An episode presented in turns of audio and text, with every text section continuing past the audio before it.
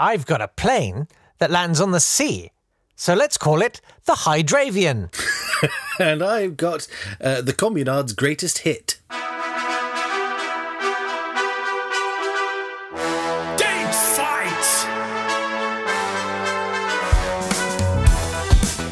Welcome Hello. to Date Fight. It's the podcast where we take great things that occurred on this day in history and we pitch them against each other. Yes, we do. He's Jake. Yeah, I'm Natt Tapley, and together we've collected two pine cones from the forest floor of history and are arranging them into a rather unimpressive sculpture for your entertainment. Daddy, look, I made an owl. All right, stick it with the others. oh, Daddy, you never pay any attention to anything I do. I'm busy just crying. Um, go to. Let's go to the Spot on. 28th of March 1871 and the first meeting of the Paris Commune. Um, it's important to remember that the year before, in 1870, uh, Paris, uh, France and Prussia had been at war in the delightfully named Franco-Prussian War, and the Germans had besieged Paris for four months. They got to Paris in late 1870, September, October 1870, and had it under siege for four months. Um, and uh, during which all of the richer people in Paris ran away. They left, um, and if you couldn't afford to run away, you were stuck in besieged Paris. Um, and lots of refugees turned up from the occupied parts of France. And after January 1871, they made peace, the French and the Prussians. Um, and they had some elections. Now, then, as now, there was a big divide between the rural Catholic population and the industrial workers. Uh, Paris had been particularly radical over uh, throughout the century. 1848, it had a, revolution. So during the siege, the uh, Paris had been protected by the National Guard, which were was an army made up of people from the local arrondissement. Uh, who were locally convened, locally governed, and managed everything from within the suburbs, or not within the suburbs, within the uh, neighbourhoods themselves. Um, and at the end of the war, when the regular army was disbanded, the National Guards weren't. They were still in Paris. And so on the 26th of March, there were new elections, and the National Guard had come together to elect someone they thought could lead them and their slightly more radical philosophy. And they'd elected Garibaldi, who was busy in Italy, and said, I can't be your leader, I'm in Italy. Silly, silly man. Don't bother me right now. I'm busy making biscuits. I'm busy squashing the flies. Uh, so the National Guard didn't like the mayor of one of the arrondissements, Clemenceau.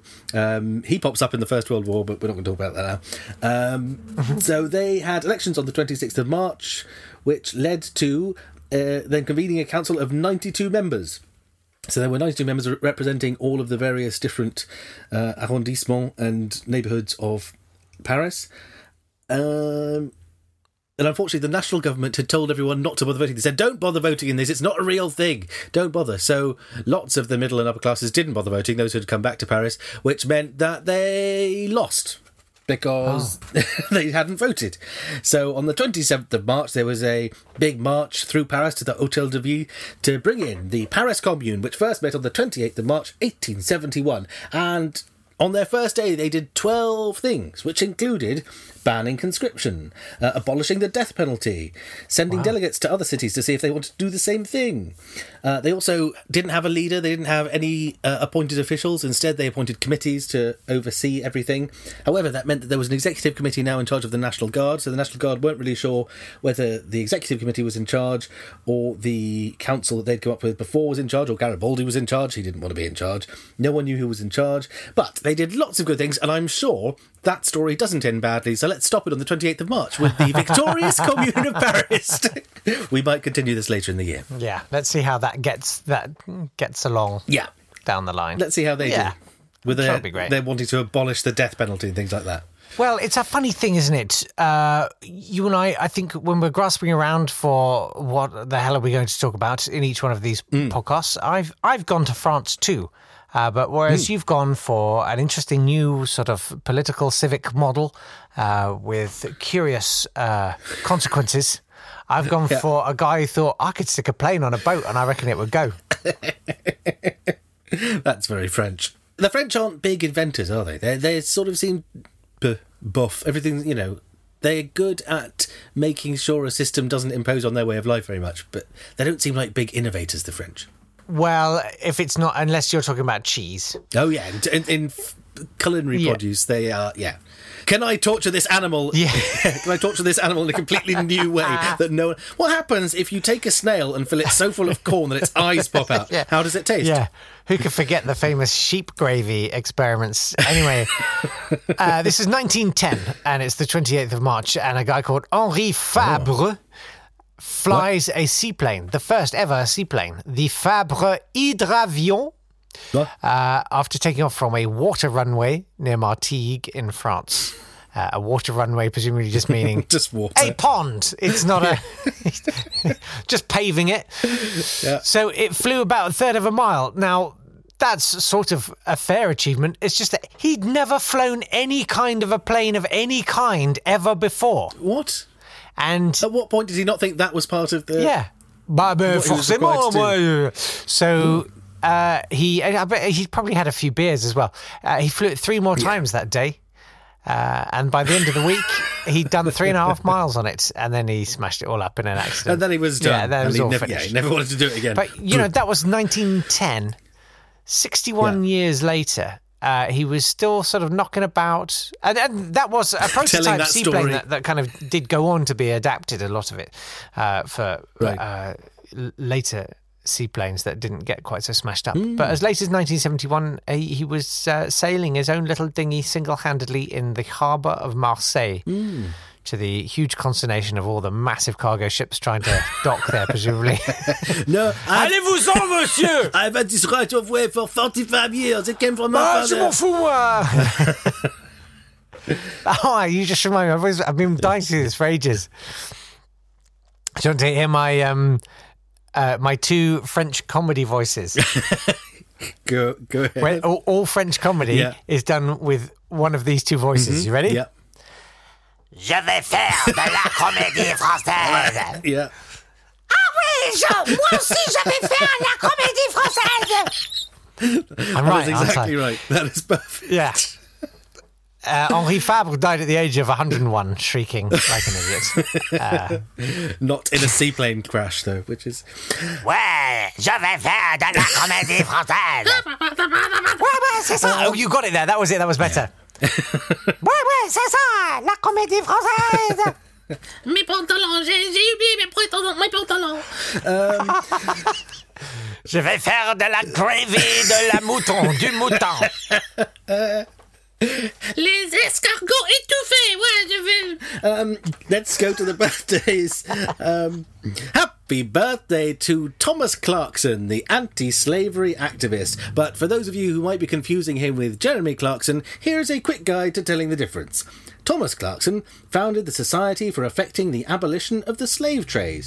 Jeremy Clarkson used the N word while choosing between cars on Top Gear and then said, Please be assured I did everything in my power not to use that word. Everything in his power, apart from actually not saying the word.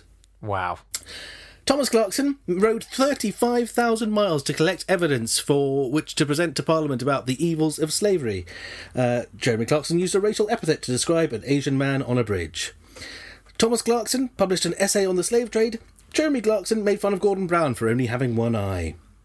Thomas Clarkson hosted Frederick Douglass in his first tour of England. Jeremy Clarkson punched a producer for not getting him the right amount of something that he wanted, which we've all decided we're going to say is steak. Yes? That's a very nice comparative work there. That's that's a very nice. That's very Thank you. strong. I love that. it's you got to have a way to tell where, the difference between them. this handy guide, produced by Date yeah, Fight. one definitely It is- isn't a racist. Yeah. Um, well, I have a death for you, and it's definitely one worth uh, noting. It's Dorothy Fields. Oh. Uh, she was one of the first uh, lyricists to work on Tin Pan Alley in the States. Uh, and for the musicals and stuff, she wrote over 400 songs for Broadway musicals and films. And it, it like I know you're expecting now a comedy list, but I'm just going to give you a real list. Okay. I'm sorry, but uh, the way you look tonight, a fine romance on the sunny side of the street. Yeah. Pick yourself up. I'm Wow. in the mood for love and Big Spender. All the biggies. And yeah, a phenomenal uh, number of songs that you'll have heard of. Hmm. Uh, she wrote, and uh, I mean, really, really brilliant stuff. I do think. The Way You Look Tonight is one of the best lyrics ever written. Uh, and 35 years after her death, Barack Obama, in his inauguration speech, uh, echoed her lyrics when he said, "Starting today, starting today, we must pick ourselves up, dust ourselves off, and begin again the work of remaking America." Uh, and that's from Swing Time. Oh. Well, there you go. There you are. Thank she you was great. much. Yes. Go and listen Happy to her Death songs today. and-. Yeah, appreciate how brilliant she was. You know That's what else is brilliant? today. Coming back what, tomorrow. what? Coming back tomorrow yeah, that's the best thing. You're brilliant, Jake. It's the best thing. You're brilliant. No, you. Oh, um, now we have heard reports that uh, people have been sort of panic downloading episodes of Date Fight. We can only encourage you to do that. yeah, you know, we, we have we have a whole warehouse full of uh, old episodes for you to listen to. But we to. are likely to run out. If you are, you should definitely get your hands on them all now. If you don't download them now, Yeah. who knows what Starting tomorrow, we're going to have to limit two downloads per person. Mm. Uh, so, you know, if you want to listen to any of the back catalogue of episodes, you know, Yeah. please, please don't. You Yeah, don't- whatever you do, please start don't, downloading them in because lots of people are, and they'll all go. Yes. Is that good? That's not good. I don't know. I can try. See what happens. Give it a go. Yeah, all right, fine. We'll See you tomorrow.